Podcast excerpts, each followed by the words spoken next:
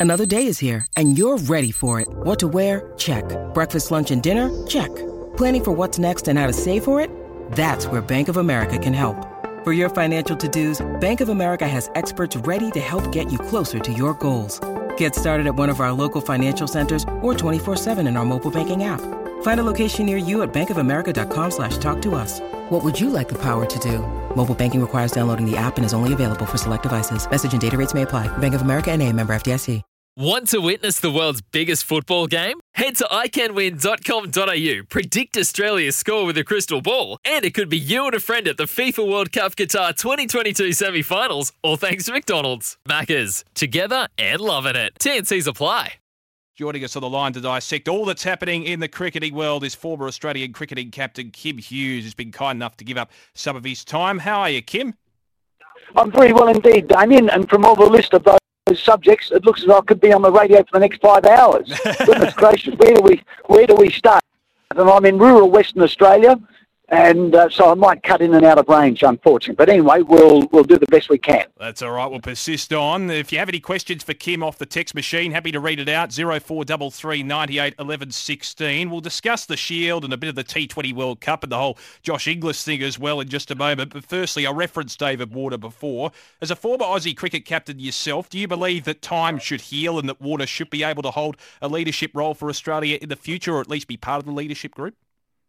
Well, well, I certainly think so. I mean, Steve Smith was the captain, and in the you know the, the captain is responsible for the team's behaviour, and he's now uh, exonerated, if you like.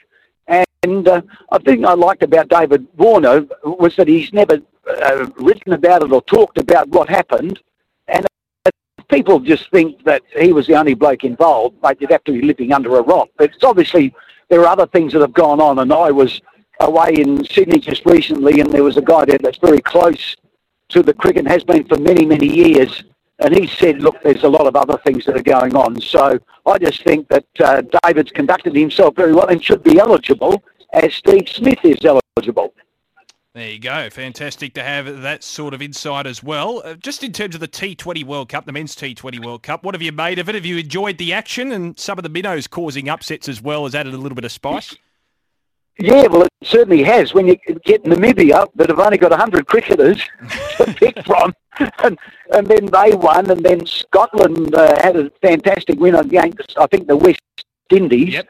But I must admit, I, I'm over the, you know, all the practice matches, that sort of thing. Let's get stuck into the big stuff. Although, um, you know, the weather in Sydney or on the east coast, basically, with Sydney, with Australia's game against New Zealand, I think on Saturday, and then India and Pakistan at the MCG, and they're, they've already, I think they've sold 100,000 tickets. So I just hope that, you know, they, they can get um, reasonable weather to get the game, you know, the games going. But it's certainly been some, some real surprises. The West Indies are just a shadow of the previous teams, but just, uh, you know, Namibia's effort and um, and Scotland's effort were just uh, absolutely un- unbelievable. It just shows you what can happen in the crash and bash form of the game, Damien. That's right. It's a fickle format of the game, the T20 format. We're speaking with former Australian cricket captain Kim Hughes. From a Sri Lankan and West Indian point of view, how do those losses happen, do you think? I suppose it can happen to anyone, and I hate to reference it, but you, of course, played in Australia's loss to Zimbabwe in the 1983 One Day World Cup. Yeah. Can you just have a bad day as a team, or do you think these upsets happen through maybe an element of complacency? Not suggesting you were complacent, though, Kim, that day. But Damien, I was just having a nice time talking to you until you relived the nightmare. I've been trying to forget about those. But look, I think the thing with 20 over cricket is that one person can influence. Look, I know you've got to bowl well, but certainly one batsman, if they get going, get you know, and they get a 70 or 80, all of a sudden you've got you know a real, you've got a defendable total. Although I also think, Damien, that it's about one of the few games in the world where the equipment has got better and the boundaries have got smaller. And the, the, the only person in our era that could hit a six over cover was maybe Viv Richards. But now the miss hits go for six.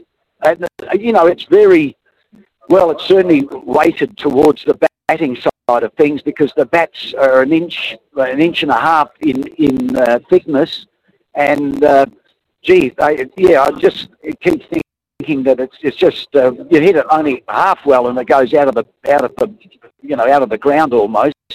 Um, so you, are going to need I think, you, look, you, you, certainly don't need five bowlers. You're going to need six or seven or even more, even if they just come on and bowl them over. And I think that's going to be one of the strengths of Australia. Um, you know, I think Zamp is going to play a very, very important role.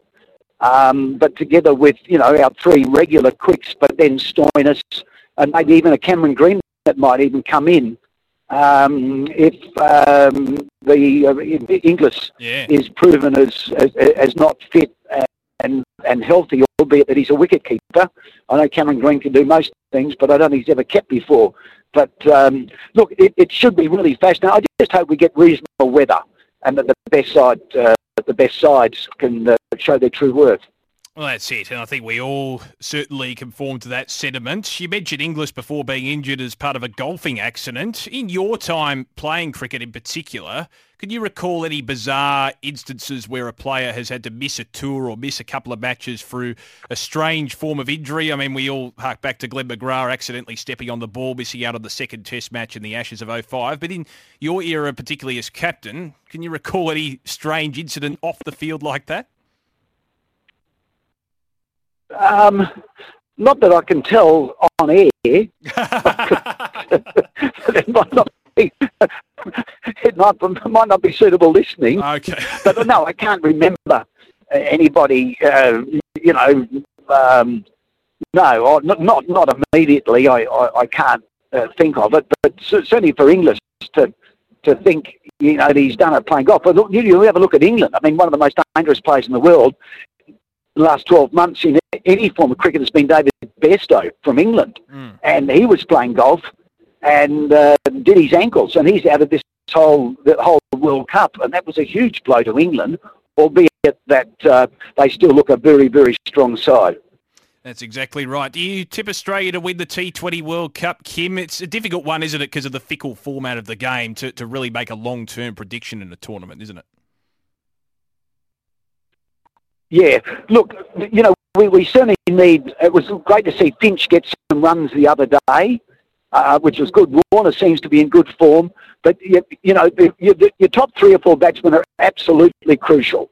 I know Maxwell's had a real lean run, um, but you'd think he's a big time player.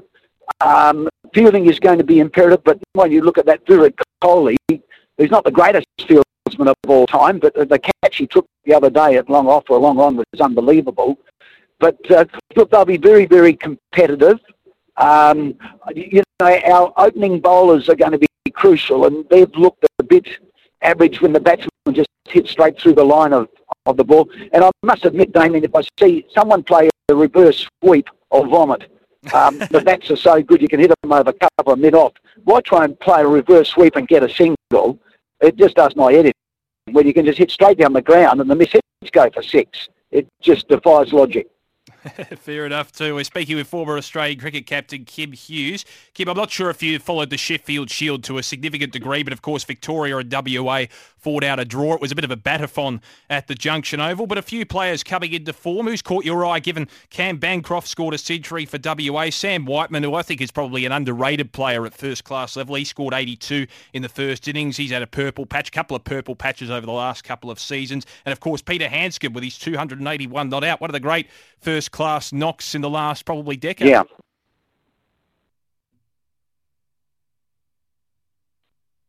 Yeah, look, absolutely. You can't do any better than that. And I think he got 100 in the game before, or pretty close to 100. Marcus Harris, I've always been a fan of, and I thought he treated pretty harshly. But look, look, uh, Junction Oval can be a very flat wicket. Um, you know, that's not a great thing to have. We got 460, I think it was, and they're they're whatever six for 480. They could bat till the cows come home. Um, so uh, you know they just need to provide, make sure that wickets. If the batsman makes a mistake, you pay the price rather than the nick not carrying through to the wicket keeper or to or, or to slips. And there's not much in it for the for the spinners um, at, at, all. But um, yeah, look, um, you know, Western Australia had a good win over here against in Western Australia against New South Wales. Um, but um, yeah, look, they're all putting pressure on. But look, the whole focus is going to be on the crash and bash 20 over over cricket, and it'll be interesting to see who's out and about uh, when the when we've got three tests against South Africa and three tests against the West Indies. So it's going to be a, a matter of man management for the quicker bowlers. And I, I, I must admit, Damien, I couldn't quite understand why Cameron Green, for example, hasn't played in this last Shield game or two. Mm. Um, you know, I, I, know he played in a couple of the one days and did very well in India, then had a couple of shockers here, and then came back and did not too badly. But um, he's got a tremendous, and will be if he stays fit, the world's best all rounder. I've got no doubt about that, providing he stays fit and bowls. But I must admit, I was surprised at him not playing in this last Shield match or two. You know, you, have got to get yourself match fit, and um, it's a tough gig being an all-rounder. But the only way you're going to do the hard yards is to get a middle and a bit of blood, sweat, and tears. Yeah, that's it. And I think that's probably one element that is debated upon quite often each summer, isn't it? And you would know the importance and the emphasis of the Sheffield Shield in terms of the long format of the game as a player, Kim. Do you think it's neglected a little bit given the it, not intrusion, I don't think that's the right word, but certainly the impost of the T20 game coming in, and we know about the marketability and the importance of it as a marketable commodity for cricket in this country. But yeah. how do we solve it from a fixturing point of view to ensure players get enough time out in the crease in the long format of the game? Well, well, you've got to look at someone like Tim David. Couldn't get a game for Western Australia, and now he's one of the real uh, stars. Could be in, in the shorter version of the game. Yeah. Look, the reality is the 20 over uh, game attracts people. Look, people are a lot more time poor than they used to be because both people, if they've got children, are, are working. The days of coming along and watching a whole day of 50 over cricket, and I think that's the that's the format of the game that's under most pressure of all. But it is important. We and, and it's a bit like Sheffield Shield is like a lost leader. We've just got to carry that with the reality that you know we've got a young boy over here called Ted Wyllie Mm. And I haven't seen him play yet, but he's had some tremendous reports. He's only 19. And it's important that they can play with and against as many competitive people as possible so the gap between Shield cricket and the higher grade of cricket is not that great. But when I look back in our day, look, it was a long while ago, I know. But, you, you know, all your test players played Shield cricket.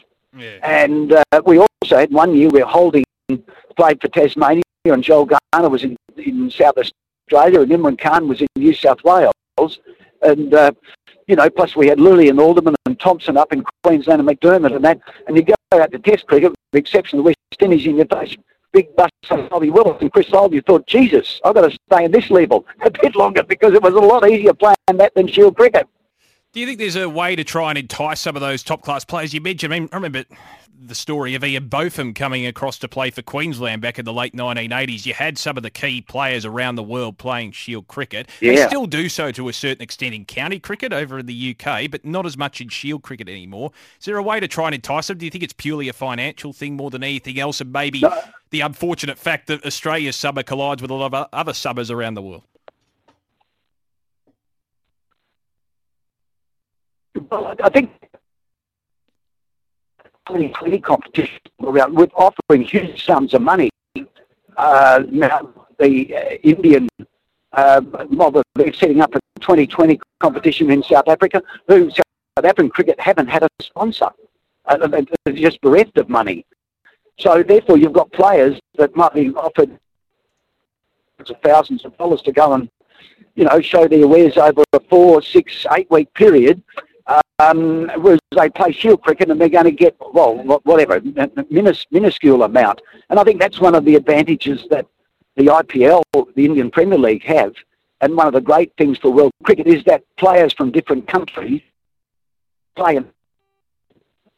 I think I can remember one with Graeme Smith think we might have lost Kim there. We'll endeavour to get him back on the line shortly. If not, we might just wrap it up anyway because we got a decent amount out of Kim, which was fantastic. Great to hear his insight off. Want to witness the world's biggest football game? Head to iCanWin.com.au, predict Australia's score with a crystal ball, and it could be you and a friend at the FIFA World Cup Qatar 2022 semi finals, all thanks to McDonald's. Maccas, together and loving it. TNC's apply.